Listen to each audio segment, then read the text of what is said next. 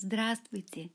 Меня зовут Катерина Андреева. Я переводчик и перевела норвежские народные сказки. Переводила я сказки из сборника Ас Бьорнсена Муэ. Это настоящие подлинные тексты, обработанные учеными, этнографами, писателями Ас Бьорнсен и Муэ.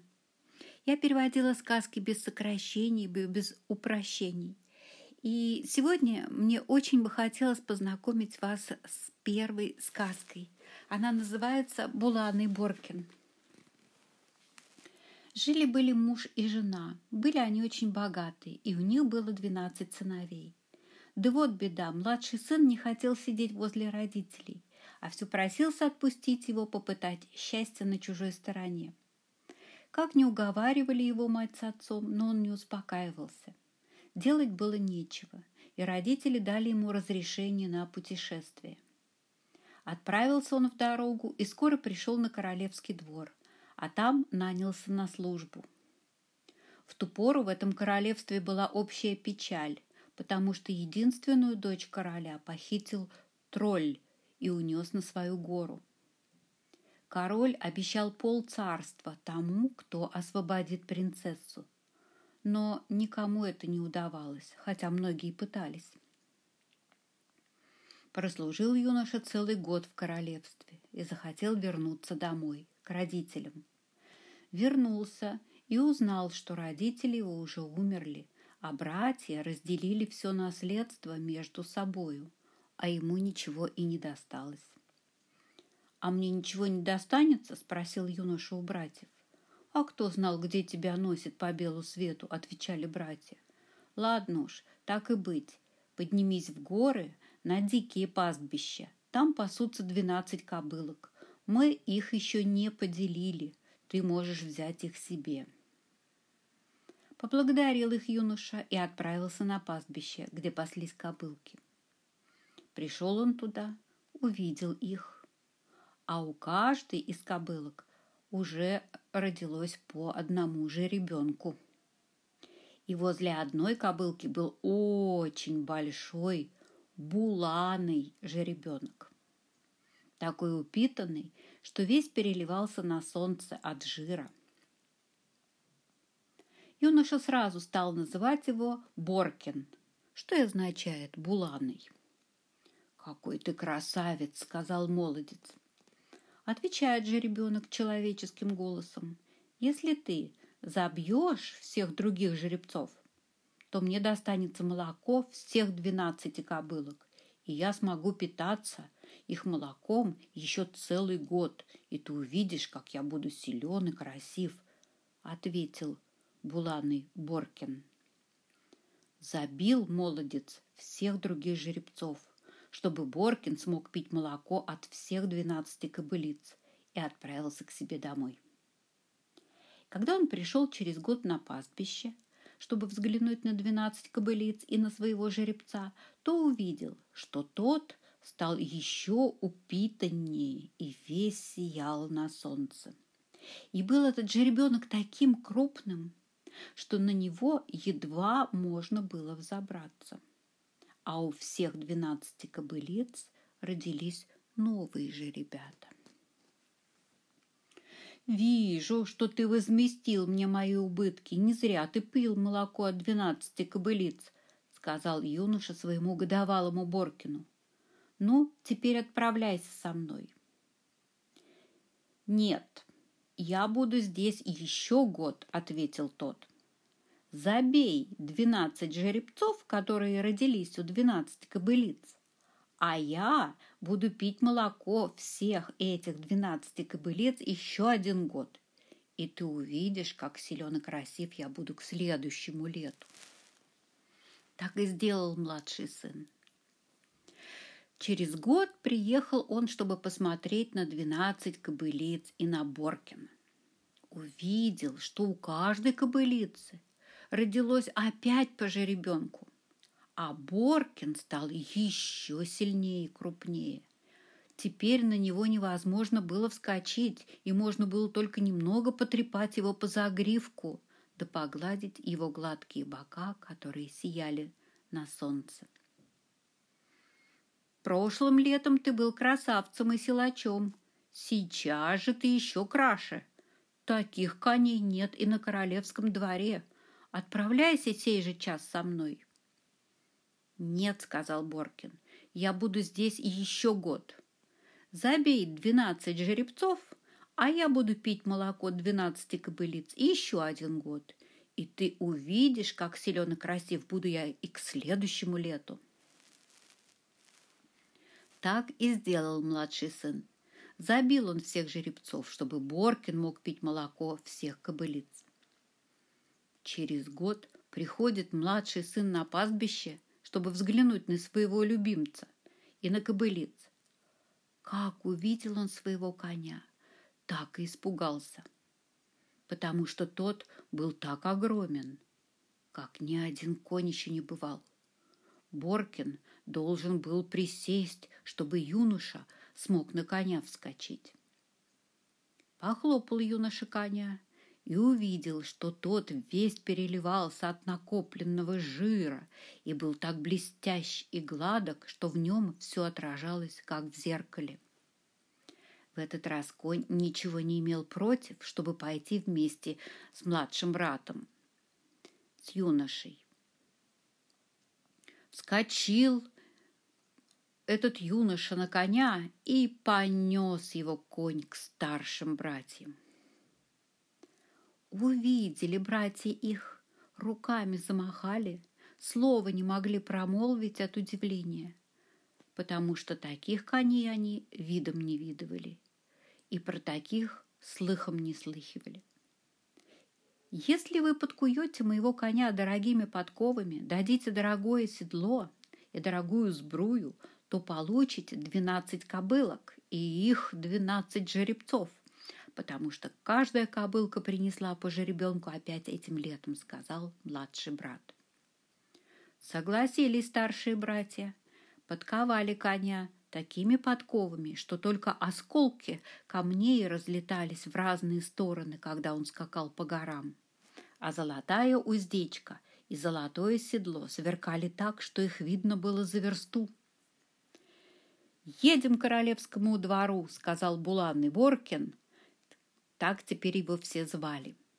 «Но как только приедем, только, то проси хорошую конюшню для меня и хороший фураж, то есть хороший корм.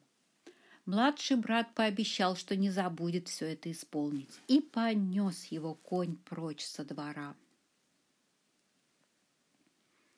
Долго ли, коротко ли они ехали, но приехали на королевский двор. Сам король вышел на балкон, с которого видно было все королевство. Увидел он, что приближается всадник. Глазам своим не поверил. «Никогда в жизни не видал ничего подобного!» — воскликнул король, обрадовавшись так, что едва не пустился в пляс. Когда юноша приехал на королевский двор, то сразу попросился королю на службу. Король подумал и поручил юноше службу. Но перед этим попросил юноша самую лучшую конюшню, самый лучший фураж для коня. Велел король дать, король дать самое душистое сено и самый спелый овес, а также приказал всем всадникам убрать своих коней из королевских конюшень и освободить место для огромного Боркина.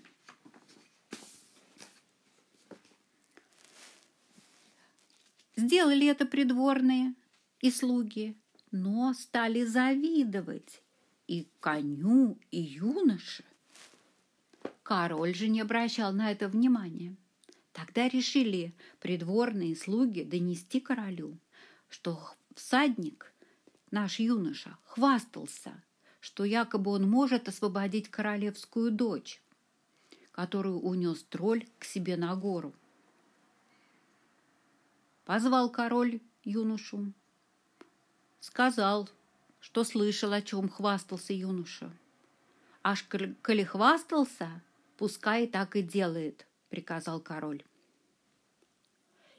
Но напомнил, что обещал отдать королевну в жены тому, кто ее освободит. а к тому же еще и пол королевства в придачу. А коль не сумеет освободить, то не сносить ему буйной головы. Хотел было возразить юноше, что не обещал он этого, но король и слушать ничего не хотел. Ничего не оставалось сделать юноше, как только попытать счастье. Пошел он в конюшню, пригорюнившись. Спросил его конь, что за печаль забота тревожит хозяина. И тот рассказал про царский указ. «О, не печалься, я помогу тебе», — сказал конь. Только ты должен меня хорошо подковать. Для этого потребуй двадцать тонн железа, двадцать тонн стали для подков. Возьми одного кузнеца с собой и еще одного кузнеца про запас. Ни в чем не отказали юноши. Выдали ему железо, сталь, дали ему кузнецов, подковали коня, как и было сказано. И вот поскакал юноша прочь с королевского двора, поднимая клубы пыли. Достигли они горы, где была похищенная королевна. Гора была очень высокая. Сначала надо было взобраться на эту огромную гору, а потом уж попасть внутрь, где находилась принцесса. Гора была такая высокая, отвесная, гладкая, как стекло. Попытался в первый раз Боркин наскоком взмыть по гладкой отвесной скале – но соскользнули его передние копыта, и упал он вниз так, что все вокруг загрохотало. Попытался Боркин второй раз взять наскоком гору. Удалось ему подняться чуть выше. В этот раз соскользнуло одно копыто, и конь упал вниз так, что земля содрогнулась. В третий раз сказал Боркин, «Поехали, и поскакал он так, что камни из-под копыт взлетали высоко в небо. В третий раз взмыл на гору конь, и сумел юноша выкрасть королевскую дочь. Посадил ее на седло, помчались они во весь опор, пока тролль не опомнился и не погнался за ними. Ведь они успели выкрасть принцессу в то время, когда тролль спал крепким сном. Прискакали они на королевский двор. Встретил их король с великой радостью, ведь домой вернулась похищенная принцесса. Однако придворные слуги постарались сделать так, чтобы король рассердился на юношу. «Спасибо, что ты освободил мою дочь», — сказал король. Хотел забрать дочь и уйти, но юноша потребовал — Теперь она должна быть моей, так же, как и твоей, если ты сумеешь быть верен своему слову. Да-да, ты получишь ее только сначала. Ты должен добыть солнце. Сделать так, чтобы оно светило здесь, на королевском дворе, сказал король. А дело в том, что перед замком Перед королевским дворцом стояла такая огромная гора, что тень от нее не давала солнцу проникнуть в королевство, и в королевстве было темно. «Так мы не договаривались», — отвечал юноша. Король и слушать не желал никаких возражений. Юноше пришлось выполнять королевский указ, чтобы получить королевскую дочь. Пошел он к своему коню опять и рассказал о том, что потребовал от него король на этот раз – Ответил конь, что сделать это им под силу. Для этого надо Боркина заново подковать и потребовать у короля двадцать пудов железа, двадцать пудов стали и двух кузнецов. Один кузнец нужен, чтобы подковать коня, а другой, чтобы помогать мастеру. Если все будет сделано, то будет сиять солнце на королевском дворе.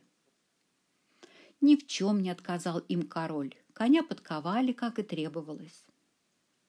Вскочил юноша на коня, помчал его буланный Боркин, ударяя копытами так, что с каждым ударом большие горы, что встречались на пути, уходили в землю. Вниз проваливались на пятнадцать локтей, то есть глубоко в землю. И так было до тех пор, пока огромная-преогромная гора перед дворцом, которая закрывала солнца не ушла под землю. Она перестала закрывать солнце, и в королевстве стало светло. Вернулся всадник к королю и потребовал королевскую дочь, ведь и на этот раз был выполнен королевский приказ. Не унимались придворные и слуги, завидовали они юноше. И сделали они опять так, чтобы король остался недоволен. Сказал король юноше, что и не думал отказывать ему. Конечно, он отдаст ему свою дочь, если юноша в этот раз привезет такую же прекрасную кобылку, что будет подстать Буланому. Будет такая же, как Булан и Боркин возразил юноша, напомнив, что такого уговора не было.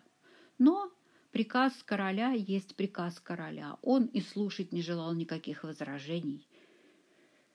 Велел исполнять приказ, а не то голова с плеч. Пришел добрый молодец к своему коню опечаленный. Поведал ему свое горе, рассказав, что король потребовал добыть пару для Боркина – иначе же не сносить юноши головы. Нелегкая эта задача, потому что равной тебе кобылки нет на всем белом свете, сказал юноша своему коню. Есть пара для меня, ответил конь, но нелегко ее добыть, потому что она сейчас находится в подземном царстве. Но мы попытаемся. Иди к королю и скажи, чтобы меня заново подковали то есть поменяли подковы.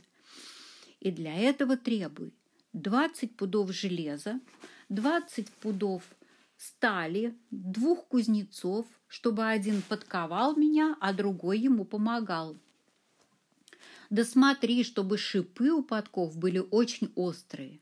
Проси еще 12 тонн ржи, зерна, 12 тонн ячменя, 12 бычьих туш, то есть 12 быков, 12 бычьих шкур и 12 тысяч гвоздей.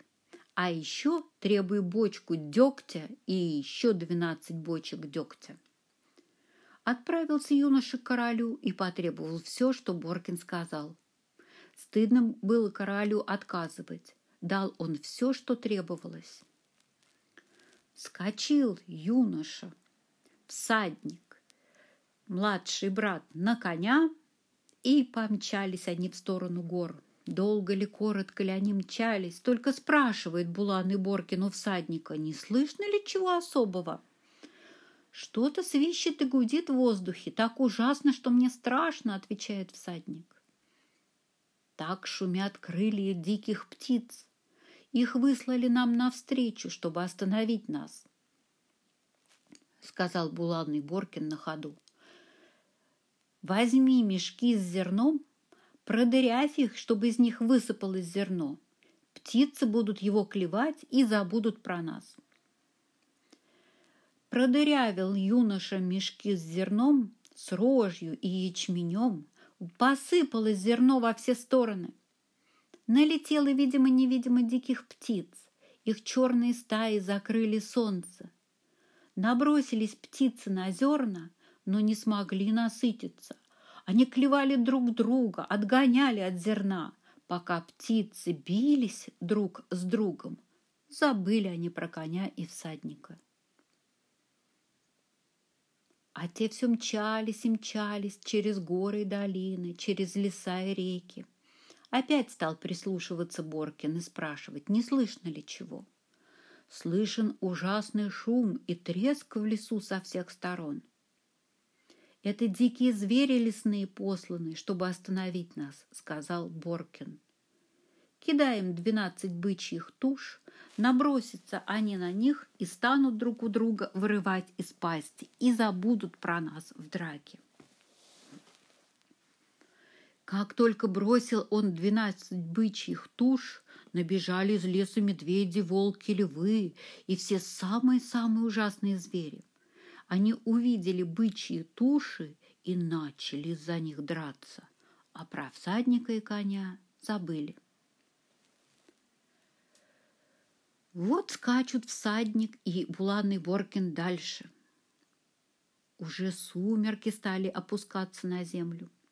И вдруг Боркин заржал громко, запрял ушами и спрашивает юношу, не слышит ли чего там вдали. «Будто бы новорожденный же ребенок ржет», — ответил юноша. «Нет, это взрослый конь, только он очень-очень далеко. Туда как раз нам и надо», — говорит Боркин. Долго ли, коротко ли, нес юношу Боркин, только опять запрял он ушами и стал прислушиваться и заржал громко и спрашивает, не слыхает ли чего там впереди.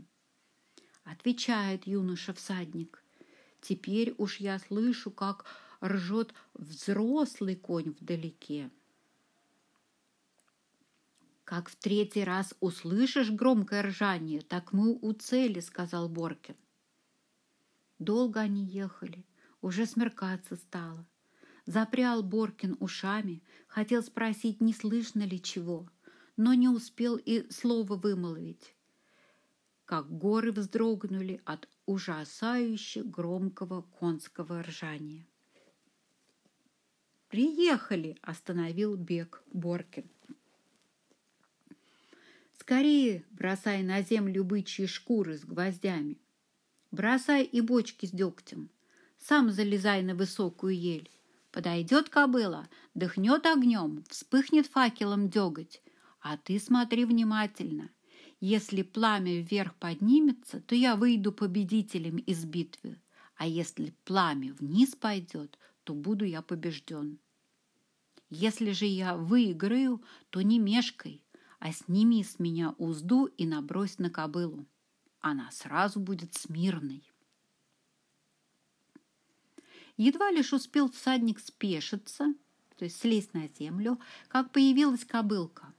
Дыхнула она огнем, вспыхнули бочки с дегтем и начали кони биться. Камни вылетали из-под копыт и взмывали высоко в небо. Кони кусали друг друга, бились то передними копытами, то задними. Юноша внимательно следил за битвой и за горящими бочками с дегтем, куда пойдет пламя. Наконец взвелось пламя вверх, а кобыла оказалась на бычьих шкурах, утыканных гвоздями. Увидел это юноша, спрыгнул в мгновение ока с дерева, набросил на нее узду. Сразу присмирела кобылка так, что юноша смог оседлать ее. Кобылка эта была такая же буланая, как и Боркин, и никто не смог бы их отличить друг от друга. Скочил юноша в седло и поскакал на королевский двор на этом коне, а Боркин скакал без седла рядом. Подъезжая к королевскому двору, увидели они короля, который стоял на дворцовой башне и смотрел вперед. Крикнул тут же юноша королю. «Можешь ли ты отличить нового коня от моего прежнего? Если нет, то королевская дочь отныне будет моей».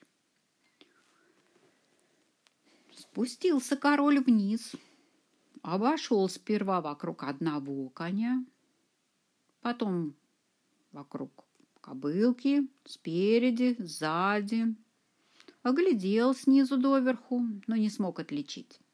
Нет, не могу отличить я твоего прежнего коня от нового.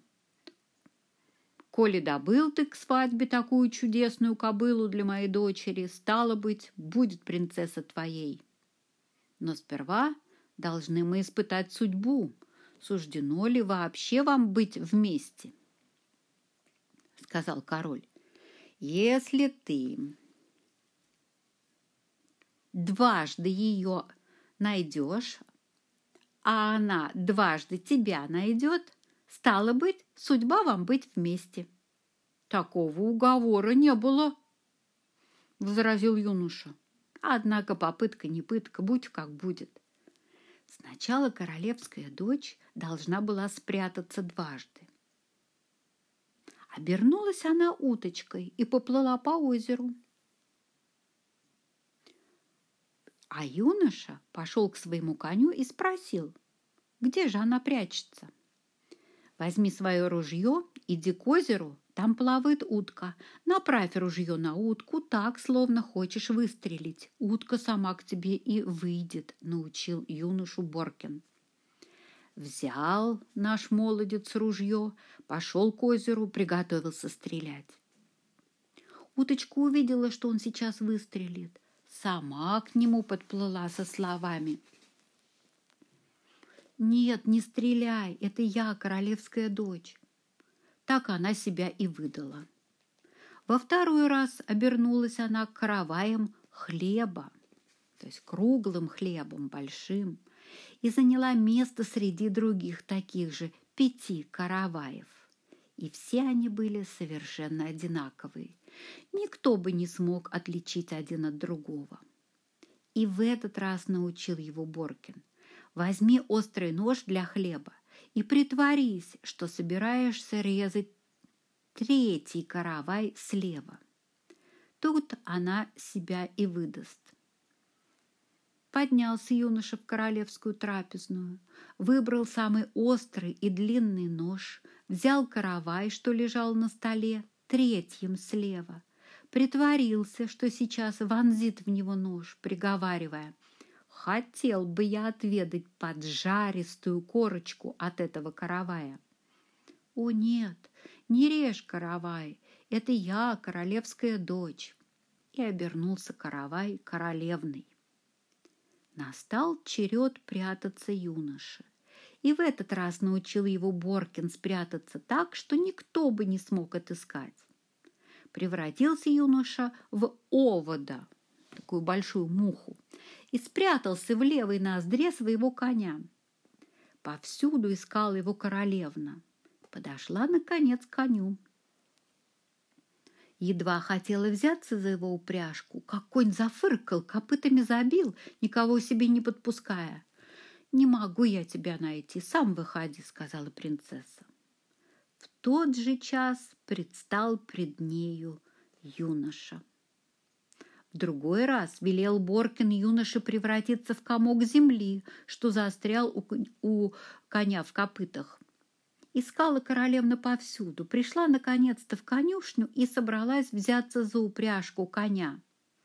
Позволил ей Боркин подойти близко к себе, но в этот раз стоял он на месте, как вкопанный, не шелохнувшись.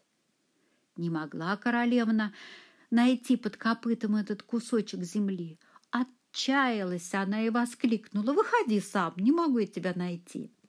И сей же час юноша предстал пред нею. «По всему видать, что судьба нам быть вместе», — сказал юноша. Пришлось королю отдать ему в жены свою дочь и еще половину царства в придачу. Вскоре сыграли в королевстве пышную свадьбу, и все подданные могли видеть, как жених скакал на своем буланном Боркин, а невеста была рядом с ним на такой же в точности, как и Боркин, только кобыли, буланой. И стали они все вместе жить-поживать, да добра наживать.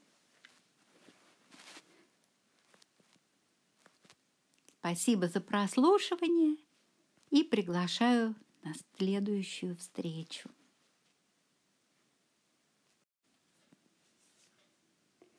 Ханс Христиан Андерсен. Девочка со спичками. Перевод с датского языка. На улице было холодно, шел снег, начинало смеркаться. До Нового года оставалось совсем немного. Это был предновогодний вечер. В этот морозный темный вечер одна маленькая девочка шла по улице без шапки, босая. Да, конечно, она вышла из дома в башмаках, но что толку? Это были слишком большие башмаки. Них ходила ее мама в последнее время – Переходя через улицу, девочка потеряла один башмак как раз в тот момент, когда два экипажа проносились мимо, и не смогла его уже найти. Другой башмак поднял какой-то шустрый мальчишка и убежал. На бегу он успел насмешливо крикнуть, что сделает из этого башмака детскую колыбельку, когда у него будут дети, конечно. Так и шла маленькая девочка босиком, ступая своими покрасневшими и даже посиневшими от холода ножками по снегу. В кармане ее старого фарточка было несколько связок со спичками. Одну она держала в руке, надеясь, что кто-нибудь ее купит. Но за весь день никто не купил у нее ни единой спички и не дал ей ни единой монеты. Девочка была очень голодна и совсем промерзла. Вид у нее был несчастный. Снежинки падали на ее длинные волосы. Она не замечала этого, потому что смотрела на свет в окнах, где горели свечи. Запах жареного гуся, разносившийся по улице, привлекал ее внимание гораздо больше, чем снег, покрывавший ее золотые кудри. В домах готовились к новогоднему вечеру. Найдя уголок между двумя домами, один из которых выступал на дорогу, она присела и свернулась калачиком, поджав свои маленькие замерзшие ножки. Холод сковывал ее все сильнее, но домой она не смела вернуться, не продав ничего и не заработав ни единого шиллинга потому что боялась побоев отца. Да и в доме, где жили они под самой крышей, было очень холодно. Ветер задувал сквозь трубу внутрь жилища и сильно дуло сквозь большие щели в стенах, хоть их и заткнули соломой и паклей. Ее маленькие руки почти совсем окоченели от холода – как бы хорошо было отведать сейчас жареного гуся праздничного. Она взяла, достала спичку и чиркнула ею о стену дома. Спичка вспыхнула и быстро погасла. Но в то мгновение, когда пламя осветило ее окоченевшие руки, ей показалось, что горит не спичка, а новогодняя свечка. Это был волшебный свет. Девочке показалось, что она сидит возле камина, в котором мерцают горящие угли. Пламя горело так приятно и согревающе. Девочка разогнула ноги, пытаясь согреть их этим светом, но огонек погас, и печка исчезла, а в ее руках остался всего лишь остаток обгоревшей спички. Девочка достала еще одну спичку Вспыхнувшее пламя осветило кирпичную стену, к которой она прислонилась. В это мгновение стена словно бы стала прозрачной, и девочка оказалась в гостиной, посреди которой на столе, покрытом белоснежной скатертью, стояло фарфоровое блюдо с жареным рождественским гусем, фаршированными яблоками и черносливом, а над блюдом поднимался пар. Самым чудесным оказалось то, что жареный гусь спрыгнул с тарелки и оказался рядом с девочкой, так что она могла бы взять вилку и нож, которые были воткнуты в гуся, и отведать кусочек. Но спичка погасла, видение исчезло, а рядом оказалась холодная кирпичная стена. Девочка зажгла еще одну спичку и в тот же миг оказалась сидящей возле великолепной елки. Елка эта была гораздо выше и украшена была гораздо богаче той, что видела она в этот вечер через стеклянную дверь дома одного богатого купца. На ее зеленых ветках горели тысячи свеч, и все вокруг было так ярко украшено, словно в витринах дорогих магазинов, откуда на нее смотрели чудесные картины. Девочка протянула руки к этим картинам, но спичка погасла. Рождественские свечи стали подниматься куда-то вверх, все выше и выше, превращаться в звезды на небе. Одна звезда упала, оставив длинный-длинный сверкающий свет на вечернем небосклоне – Вот сейчас умер человек, пролепетала девочка, потому что ее бабушка говорила, что когда падают звезды, означает, что чья-то душа уходит к Богу. Бабушка ее уже умерла, но на всем белом свете она была единственным человеком, который был добр к маленькой девочке. Девочка протянула еще одну спичку к каменной стене, и в осветившем ее пламени, когда она чиркнула свеч... Э, спичкой о стену, появилась старая бабушка, улыбающаяся, доброй, ласковой улыбкой. «Бабушка!» – позвала девочка. Я хочу к тебе. Пожалуйста, не исчезай, как только сгорит спичка. Как исчезла теплая печка, жареный гусь и эта прекрасная елка. Девочка взяла целую связку спичек и чиркнула о стену, желая удержать рядом бабушку. Спички вспыхнули, осветив все вокруг так, что стало светлее, чем днем. Девочка увидела бабушку очень красивой и большой, какой она не видела ее в жизни. Она подняла девочку на руки, и они радостно полетели в луче света все выше и выше.